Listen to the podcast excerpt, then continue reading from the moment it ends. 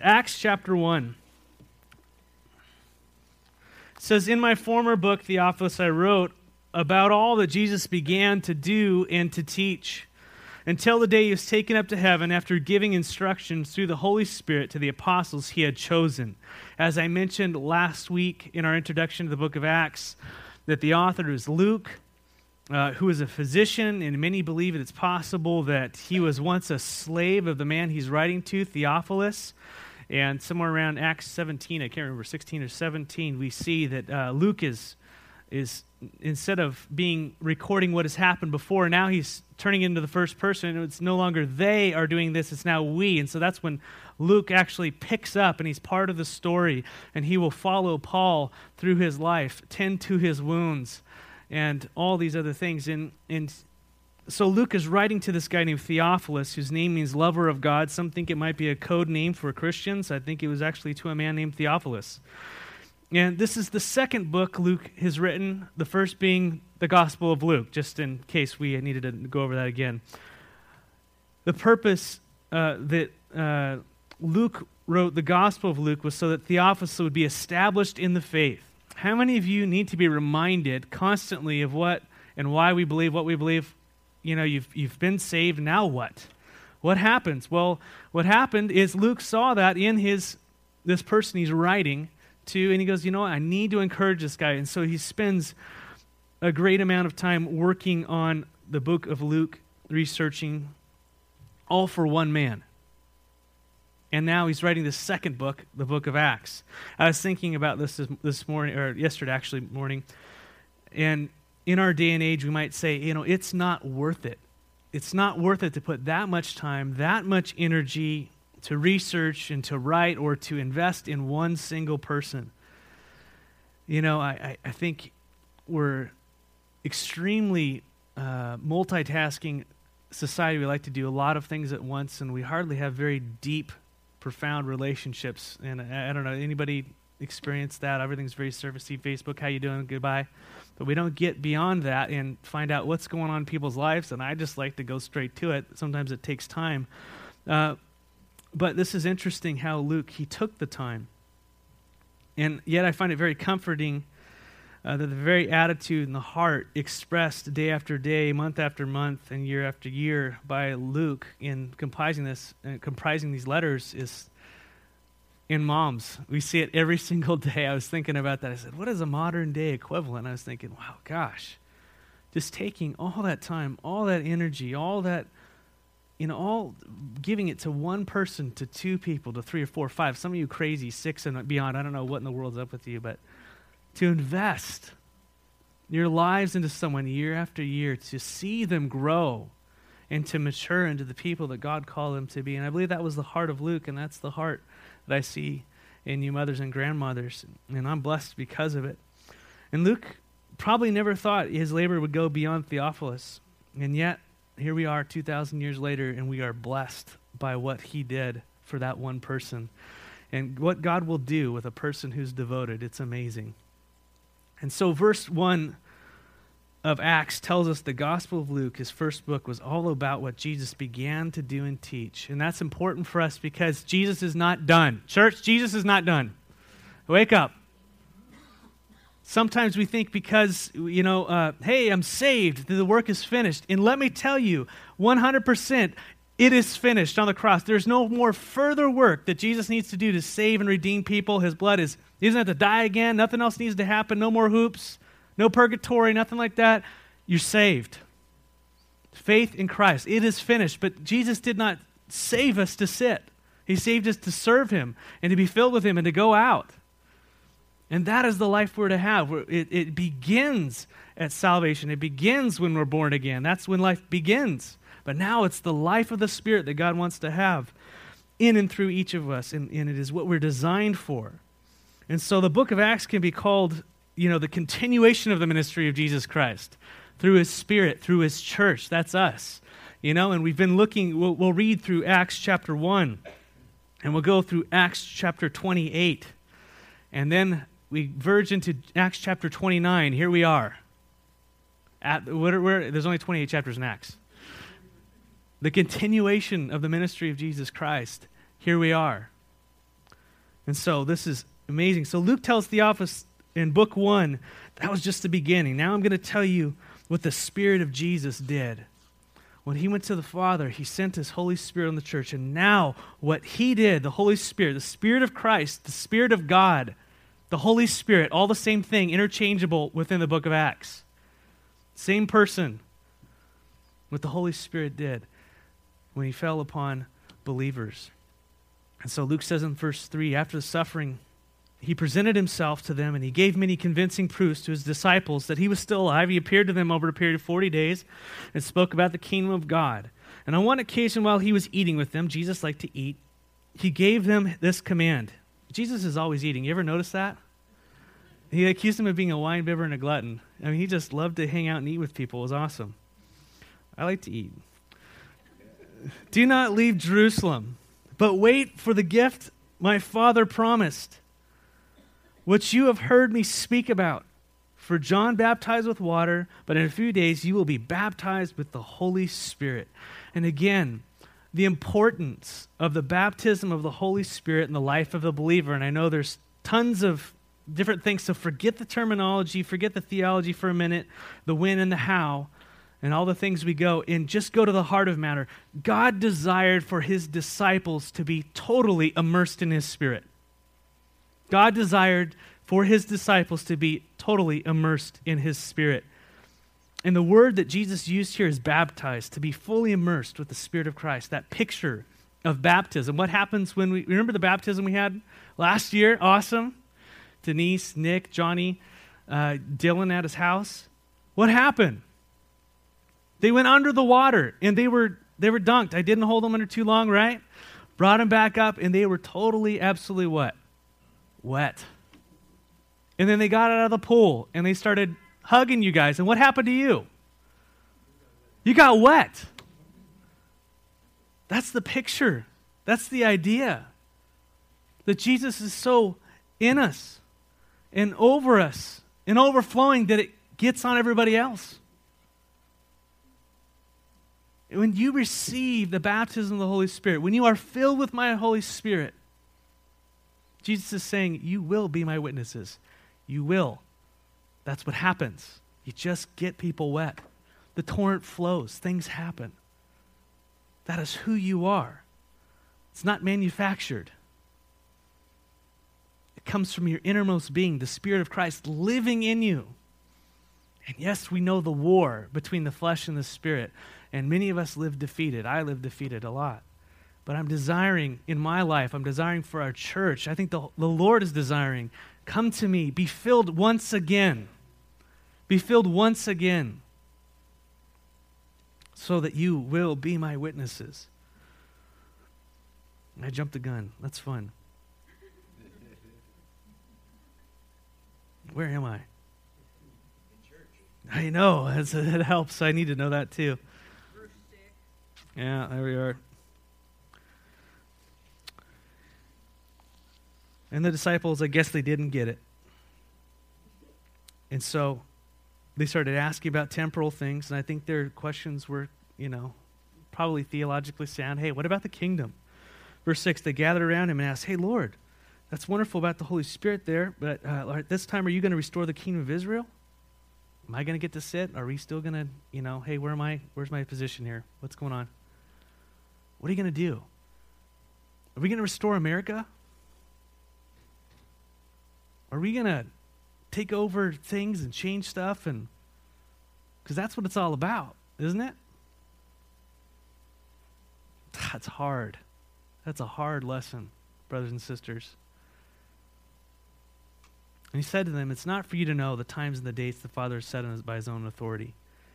Then Jesus points them back to the main thing, verse 8. But you, this is what you need to be concerned with, Matt, my son, whom I love and died for. This is what you need to be concerned with.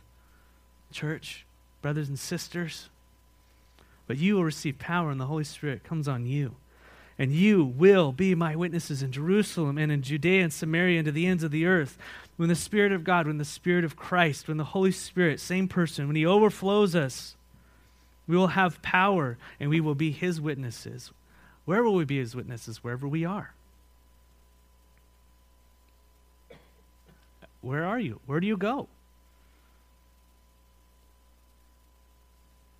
At home. Where else? Work. Neighbors. Sports. You just be his witnesses. That's who you will be, how you are. That is beautiful, and that is what God designed it to be. Wherever you go, whoever you are, wherever I lead you, that's you will be my witnesses. You'll be that shining representation of who I am. What Adam was originally intended to be, that image of God, that picture of God. We are in the image of Christ. That reflection of who he is, how he loves, how he works, how he would do things, how he would react in circumstances. We would reflect. We would be his witnesses. And we would have power. Why do we have power? Because I willed it, because Christ is in us, the hope of glory. It is Christ in you, allowing him, freeing him, submitting to him to be that person in you, to let him live. What does that mean? I die daily. And there's the fight. Because we look at the things that are so in front of us, the attitudes, the hearts, the temptations, the entertainment, whatever it might be that's in front of us. And it is so temporal, it's so kingdom, it's now is this going to happen? And we look at these things and go, boy, this is so much more real than what your word says. Now, anybody caught in that trap sometimes? It satisfies my need now. And the enemy just goes, cool. Gotcha. Stay ineffective. Okay, you step through the door, you're saved, but boy, I do not want you to be effective. Whatever you do, don't die to yourself.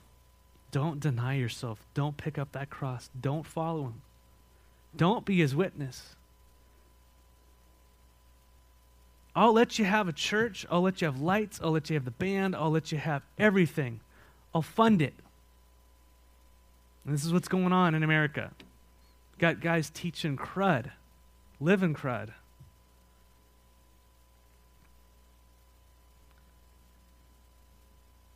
Just follow Jesus and I'll give you a bunch of money and take care of your health and everything will be all right. Kids are listening to Joel Osteen, knock it off. That guy is a false prophet. That guy is not born again. What? He does not teach anything that Jesus teaches. And yet I hear Christians, they do that. And because he lays something in front of you that you want. Who wants the cross? Who wants to deny themselves and die daily? Who wants to be less so that he can be more? And yet our bodies are aching. Oh, God, heal me. What if he doesn't want to heal you? What if he allows you to suffer like his son suffered so that in your weakness he may be strong? So that people look at your life and go, how in the world is that happening? And you go, because I had this 6-step program and because I'm a broken person and I'm hurting all the time and oh, God, help me. Please, Lord. He is the reason why we can do what we do. You know, we see our brothers and sisters on the other side of the world suffering with nothing. The gospel doesn't work over there. I don't even know how I got off on this. Yeah, where am I again?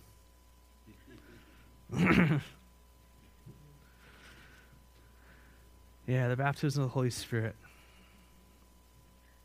We're leaky, friends. We're to be his witnesses wherever we are. We need to be refilled constantly, daily, all the time. You'll read it as we go through the book of Acts. You go, and they'll be like, and then the Holy Spirit fell upon them. They were filled again. How many of you need a fresh outpouring of the Holy Spirit? How many of you feel like you don't deserve it? Embrace the grace. Lord, fill me once again. Cleanse me once again. How does this happen? We simply ask. We seek and knock. And Jesus gave that beautiful example, I think it was in Luke 11, Over and over again, he gives this example of the neighbor who came and knocked, and oh, you're pestering him. He finally gave it because of persistence, and then he said, well, you being wicked fathers, being sinful people, know how to give your sons good gifts. I'm not like them. I just want to give to you. It's a gift. Have me. Here's my Spirit. Do you want more? Come ask. Here it is. I'm just going to give it to you. And you receive it, and you walk in it. You say thank you. And by the way, it often is not accompanied with what the world does. You got to have an experience. You got to, you got to bark and cluck. You got to, you just empowered. Now you begin to walk. You exercise the faith. You step out in it. And the Lord meets you where you are. Naturally, supernaturally, every single day, we're to be filled again with the Holy Spirit, sometimes several times a day, needing, depending upon the Lord. And when I fail to ask, when I fail to go before Him, boy, I tell you what, I'm Matt again. I want the Spirit of Christ coming out through Matt, not Matt. That's what I desire. That's what we desire as a church, don't we? I know you desire that for me especially, but and for you too. The reason I keep emphasizing the baptism of the Holy Spirit, this baptism of fire, is because being filled with the Spirit of God is a prerequisite to accomplish the will of God. God doesn't give us tasks that we are supposed to accomplish in our own flesh. And I know this is there's the practical things. Hey, I want you to love one another. But the love that He wants to give us is His love. The things that He wants to do in and through our church is so that, wow, we see that, God, you use that person to do this. That's not that person. That's you. And we so quickly look to natural talent. And we look at Matt's ability to articulate clearly without ever mumbling as the reason why you are all so mesmerized. You know what I'm saying? And my ability to play guitar, forget songs, and all that stuff. You know what I'm saying? We quickly go to, the talented people.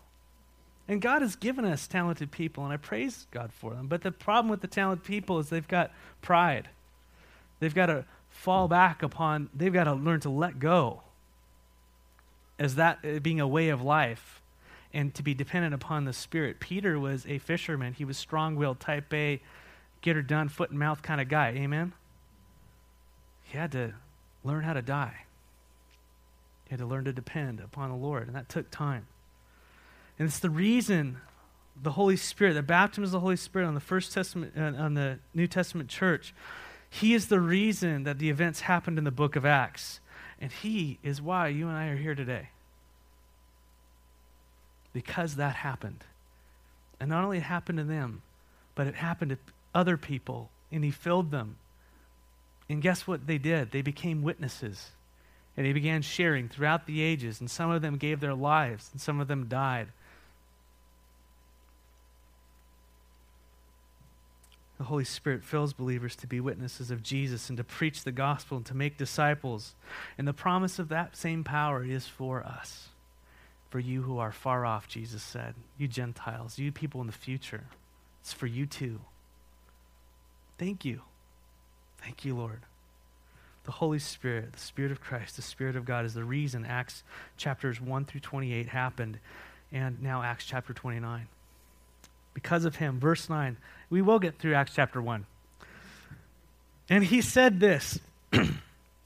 After He said this, He was taken up before their very eyes, and a cloud hid Him from their sight. And they were looking intently up into the sky as He was going up, when suddenly 2 men dressed in white stood beside them. Men of Galilee, they said, why do you stand here looking to the sky?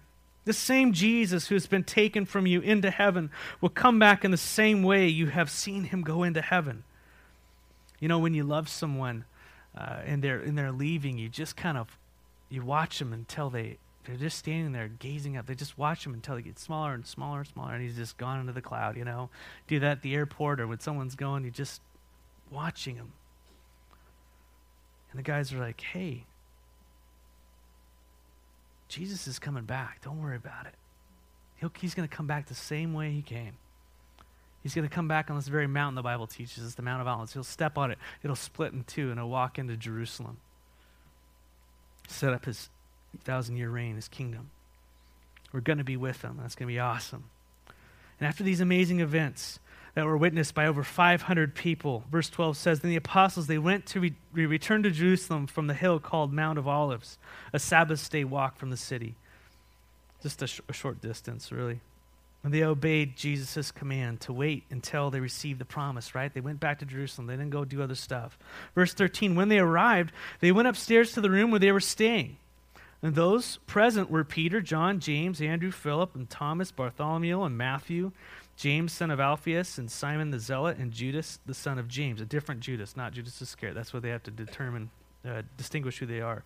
And now, one of the most foundational verses for the church, verse 14, and then they all joined together constantly in prayer, along with the women and Mary, the mother of Jesus, and with his brothers. The people in the early church were people of prayer. The people of the early church were people of prayer. And this is one of the principles and the patterns that we see in the lives of the early believers, individually and corporately. They prayed all the time, constantly. That's who they were. That is who they were. They were people of prayer. They watched Jesus do it. They did it. You know, why were they praying? Didn't they have all the information? You know, I mean, they knew Jesus. They talked to Jesus. He just told them. He went up. He said, they said, go wait. You know, Spurgeon, have you ever heard of Spurgeon's Boiler Room? It's interesting. It says, 5 young college students were spending a Sunday in London. And so they went to hear the famous C.H. Spurgeon preach. And while waiting for the doors to open, the students were greeted by a man who asked, gentlemen, let me show you around. Would you like to see the heating plant of this church? They were not particularly interested, for it was a hot day in July. But they didn't want to offend the stranger, and so they consented. The young men were taken down a stairway, a door was quietly opened, and their guide whispered, this is our heating plant. And surprised, the students saw 700 people bowed in prayer, seeking a blessing on the service that was soon to begin in the auditorium above.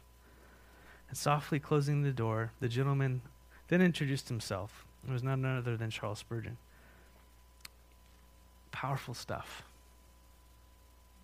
What makes the things of God go? What happens? What breaks down the wall? What brings people to Christ? Obviously, the grace of God. But he's called us to be a part of that grace, to be a part of that happening, part of the movement. And the thing about prayer, and this is really important, everybody, prayer shows that we believe. It really doesn't do much for you in a temporal perspective to talk to something that isn't there, right, from a natural perspective. But it shows we really, truly believe. And Jesus taught how we were to pray. He says, go pray. Go get alone. Be quiet, first of all. This is the type of people we're to be. People who are alone, get alone in your closet, pray. Get on your knees. No one else is knowing you're praying. You are just praying to the Lord. And what you ask in secret, God will reward openly. That's the first type of prayer that we're to be involved in, because it's a reflection of our personal relationship with the Lord. It shows we have faith. And then the second type of prayer is corporate prayer, praying together with brothers and sisters in small groups or whatever it is. We see that throughout the Bible, constantly praying together here in Acts. They were all gathered together in prayer. And it's what will happen. It's what will It will revive. I don't want to use that in a weird way, but it will empower us. It will change us as we pray. As we pray, it's not to move God's hand, it's to move us according to God's hand. It changes us. There's so many quotes. Go look them up by the early church fathers about prayer. Powerful stuff. But prayer shows we believe. And when we look at the principles and the patterns of the early church, we can't just go, that was for them. No, we should have a heart and a conversation with God. God, I choose to pray alone, and I choose to pray with the church. I devote myself to your will, to your plan. Lead me in this. Something like that, just a heart thing. And watch the Lord. Watch him speak and begin to bless. And really quickly, Notice who is praying in verse 14. The disciples, the women who had been affected by Jesus, and Mary, the mother of Jesus. How many of you have a Catholic background? All right, awesome. Notice that they were not praying to her. Just wanted to lay that out there. I'm not trying to be offensive. That's why we're here. Amen. They were not praying to her. But she was praying with all the others to her God.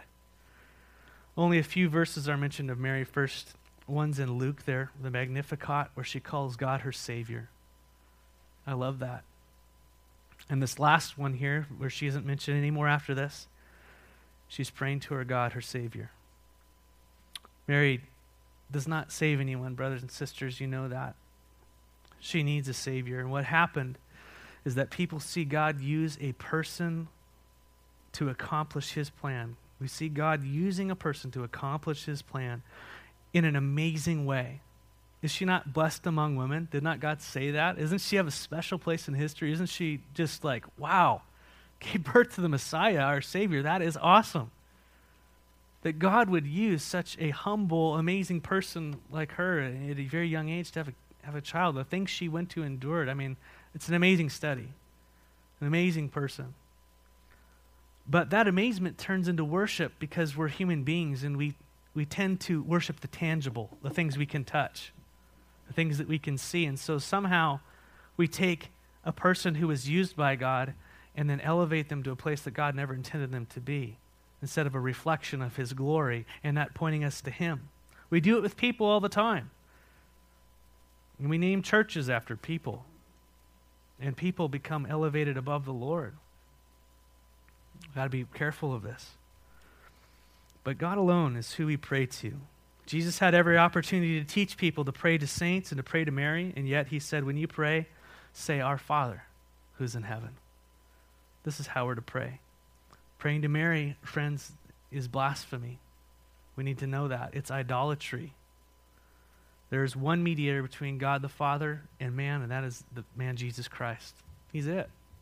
You can go straight to the Father through Jesus. So Mary was an amazing woman, yes. Loved by her son to the point of running him down in the middle of a sermon to give him a sandwich. Remember that? What are you doing? You're going crazy. Eat something. Remember that? She like hunted him down. How many of you have moms who've done that? Mary was awesome. What an awesome mom.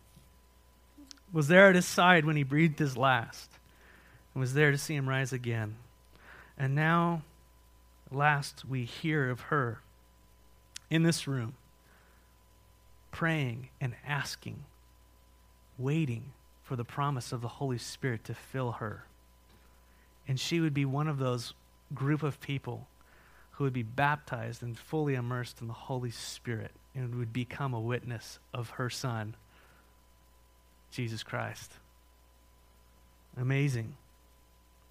Devoted to prayer. Verse 15. We're almost there. In those days, Peter stood up among the believers, a group numbering about 120, and said, Brothers and sisters, the scriptures had to be fulfilled, in which the Holy Spirit spoke long ago through David concerning Judas, who served as a guide to those who arrested Jesus. He was one of our number and shared in our ministry. Judas was along with him. He carried the money purse. He was ministering to them. He was healing people. He was doing miraculous stuff with them. This is why you get into that place where Jesus says, not all who say, Lord, Lord, and not all who cast out. Didn't I do all these wonderful things in my name? What is that? I don't know. But he was with us. He was part of our ministry. With the payment he received for his wickedness, Judas bought a field. And there he fell headlong, and his body burst open, and all his intestines spilled out. I thought it totally fitting on Mother's Day to pause and ponder this for a few minutes. No, seriously. No, I'm just kidding. I tell you the truth. It never fails. How many mothers have to be the enforcers at the dinner table? Oh, my gosh. Every night like clockwork, John's like, we sit down to eat, and John's all, Dad, let's talk about war. You know, let me show you this new sound I made. You know, and it just goes on. And then, and I, being a guy, naturally am going, we shouldn't do this, but let's just do a little. You know, we start talking, and it's like all of a sudden we're talking about, you know, tourniquets and who knows what's going on. And Christine's just like, oh my gosh, you know, and I'm sorry, mothers. And so I just thought it was totally fitting that, you know, here we are, and Peter had to open his mouth on Mother's Day again and put his foot in his mouth and talk about this stuff. It's pretty bad. Anyways, so from beyond the grave, Peter reminds us of Judas' demise when, after betraying Jesus for 30 pieces of silver, was overcome with guilt. He hung himself on a tree, on the branch, and it fell, and Humpty Dumpty fell to pieces in the field. And we know that those priests, the money that Judas had, he threw it down in the temple court. Well, they couldn't do anything with it. They were the ones who paid him that money. And so they went and bought this field, this useless field that no one could use, and I don't know if Judas knew it or not, but he fell into that very field that was purchased with that money. For Peter said, verse 19, everyone in Jerusalem, they heard about this, and so they called that field in their language Akeldama, that is the field of blood. And Peter quotes the prophecy of desolation and replacement from Judas out of Psalm 69 and Psalm 109 in verse 20 of Acts here. For said Peter, it is written in the book of Psalms, may his place be deserted, and let there be no one to dwell in it, and may another take his place of leadership. And so Peter and the people have been praying. Jesus has opened their eyes to the scriptures. Perhaps he shared this is what something would happen. I don't know. We have to replace Judas, like the scripture says, verse 21. And therefore, now he gives the criteria of what that replacement person should be. Therefore, it is necessary to choose one of the men who have been with us the whole time the Lord Jesus was living among us, beginning from John's baptism to the time when Jesus was taken up from us, and for one of these must become a witness with us of his resurrection. And so two guys fit that criteria in verse 23. And so they nominated two men, Joseph, called Barsabbas, also known as Justus. Boy, gosh, he's got a lot of aliases there. And Matthias. And then they prayed, Lord, you know everyone's heart. Show us which of these two you have chosen to take over the apostolic ministry, which Judas left to go where he belongs. And then they cast lots, and the lot fell on Matthias, and so he was added to the 11 apostles. Casting lots, pretty interesting, was an Old Testament way of determining the will of God. If you wanted to know God's will, you'd go to the priest in Jerusalem, and he'd have a Urim and the Thummim, whatever that was, in his breastplate. Like, people think it's two stones, a black one and a white one, and he'd reach in and grab one, and the black one would be no, and the white one would be yes. And so that would kind of determine which way people were to go. Remember the story of Jonah. Jonah was on the ship. He shouldn't have been on the ship. What did they do? It started rocking. They're all going to die, and they cast lots to find out who it was, and the lot went to Jonah. And so this is a reoccurring Old Testament theme, a way of determining God's will, putting out a fleece, so to speak. But after chapter 2, we don't see this again. We don't see it anymore. But rather, we see the Holy Spirit directing people through the Word of God, and might I suggest the gift of prophecy within the church. And I believe this is how the New Testament church operates. In Acts 13, for example, we read, and as they ministered to the Lord and fasted, the Holy Spirit said, now separate to me Barnabas and Saul for the work which I have called them to. And then, having fasted and prayed again and laid hands on them, they sent them away. And so they were worshiping and praying and reading and waiting upon the Lord, and the Spirit said, how did he speak? It doesn't say. But we know within the church, and we see through Acts several times, when Paul decided he wanted to go somewhere, someone took a belt, tied his hands, and said, listen, this is what's going on. Don't go. And we see several times the Spirit would not let them go. The Spirit would let them go through people. But notice how they did it. They prayed and they fasted. The Lord spoke. Then what did they do? They prayed and fasted. Is this really what you're saying, Lord? Does this really match up with your will? Is this really what's going on? And they sent them away. A thing about laying out a fleece, saying, you know, and that term, saying of God, if you do this, then I'll do that. I flip this coin, and if it lands on heads, then it must be my will. Anybody had one of those moments lately? Trying to determine what God would do? You know what I find out when I flip the coin, when I have those things and I lay out the fleece, is that I always get my way. I love that about it. Don't I? It doesn't make a difference. I just end up justifying my position. Lord, okay, best out of 5. Come on now. Ching, you know, like I knew you'd give in. Thank you, God. We're going. You know? Anybody? All right, just me. All right. But I end up usually trying to justify what I want rather than seeking and waiting and ministering to the Lord, fasting, let Him speak what He wants to do. Sometimes it's no, sometimes it's yes, sometimes it's wait. And as we read in Acts, you will see all those circumstances. But regardless, this is the part I want you to realize, is that Peter's prompting came from prayer, Peter's reason came from Scripture, and ultimately they were trying to trust in the sovereignty of God in the situation. They were seeking His will. They were trying to find out what He wanted, and that was it. They were praying. There's this gap in their ministry. They feel it. They know it. They go, Lord, what do we do? And they search the Scriptures, and they find specific Scriptures that are addressed towards that. They're going, Lord, this is what you say in your word. This is what we're praying. We feel like you're supposed to do, and this is what we're going to do. They started moving forward. They prayed some more. They found 2 people and met the criteria. They had criterion.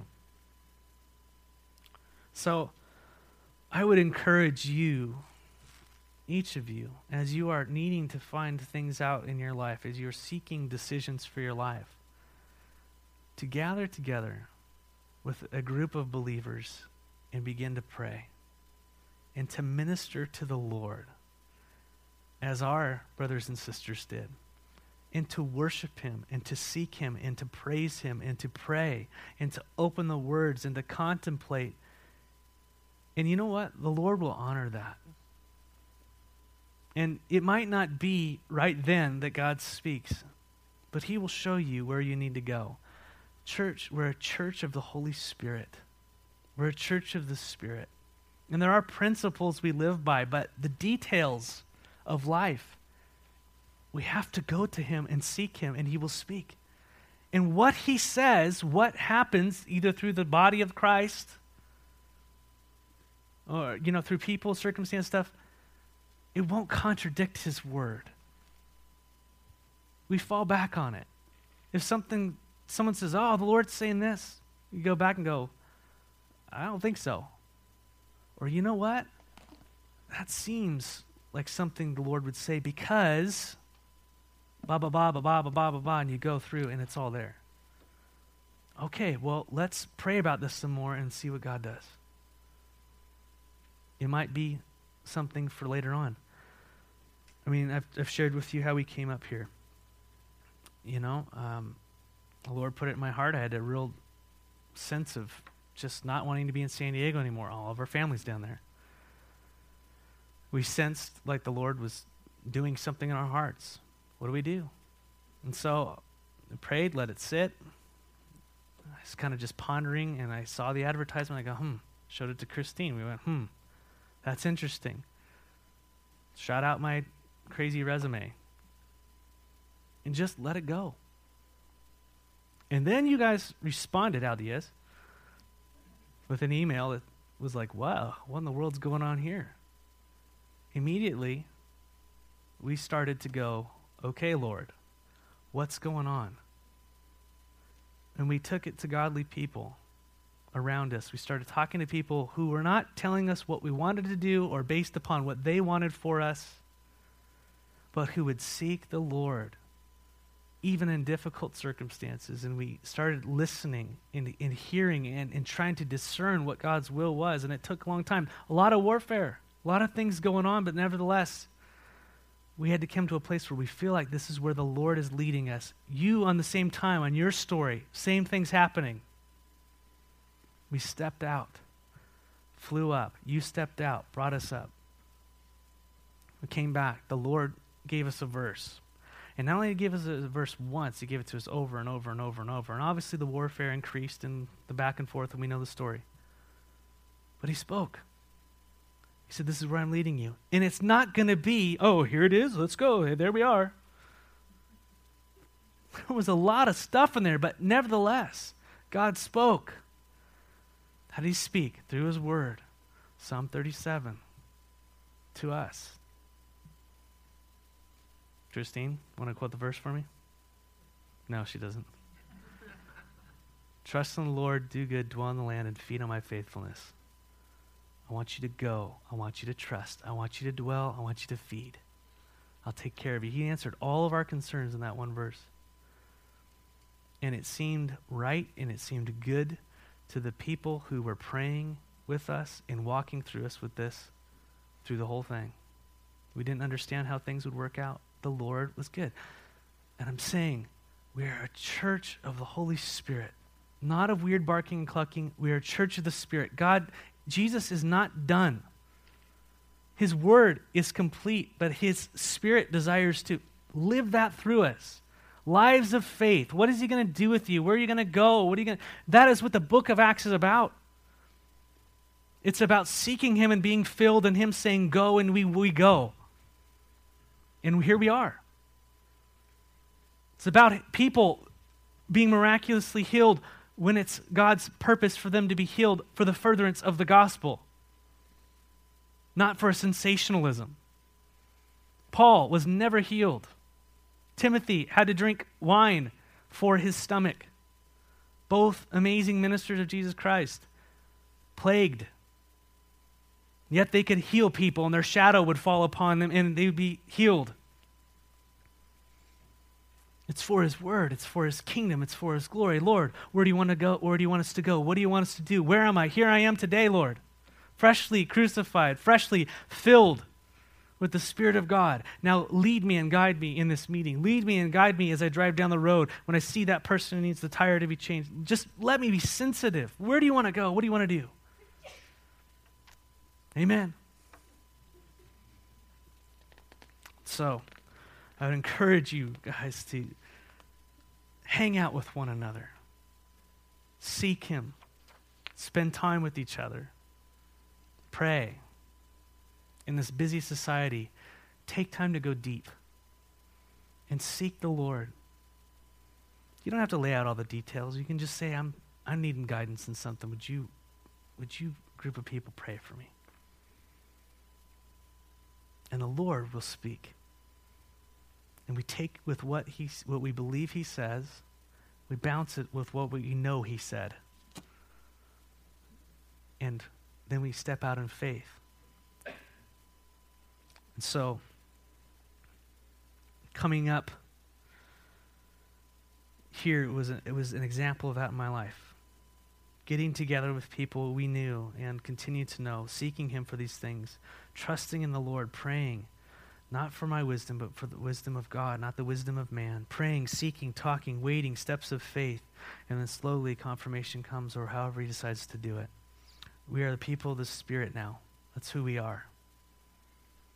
Lean into him and let him speak through the church, through you. God wants to speak through you, friends. And I think quite often we're just too scared because we don't want to get anything wrong. How do we learn to walk? Falling down. If someone blows it, oh, that wasn't the Lord. We got the word. We got elders. We got brothers and sisters with discernment, don't we? Pray for one another. Seek, talk, hang out. So, through the church, he wants to speak and to move in this community, in our hearts and our families. Through the word and through the Spirit, and by stepping out in faith. Next week, everything changes for this group of people. Everything changes. Their world gets turned upside down for the better. The second chapter of Acts, Pentecost. It's pretty awesome.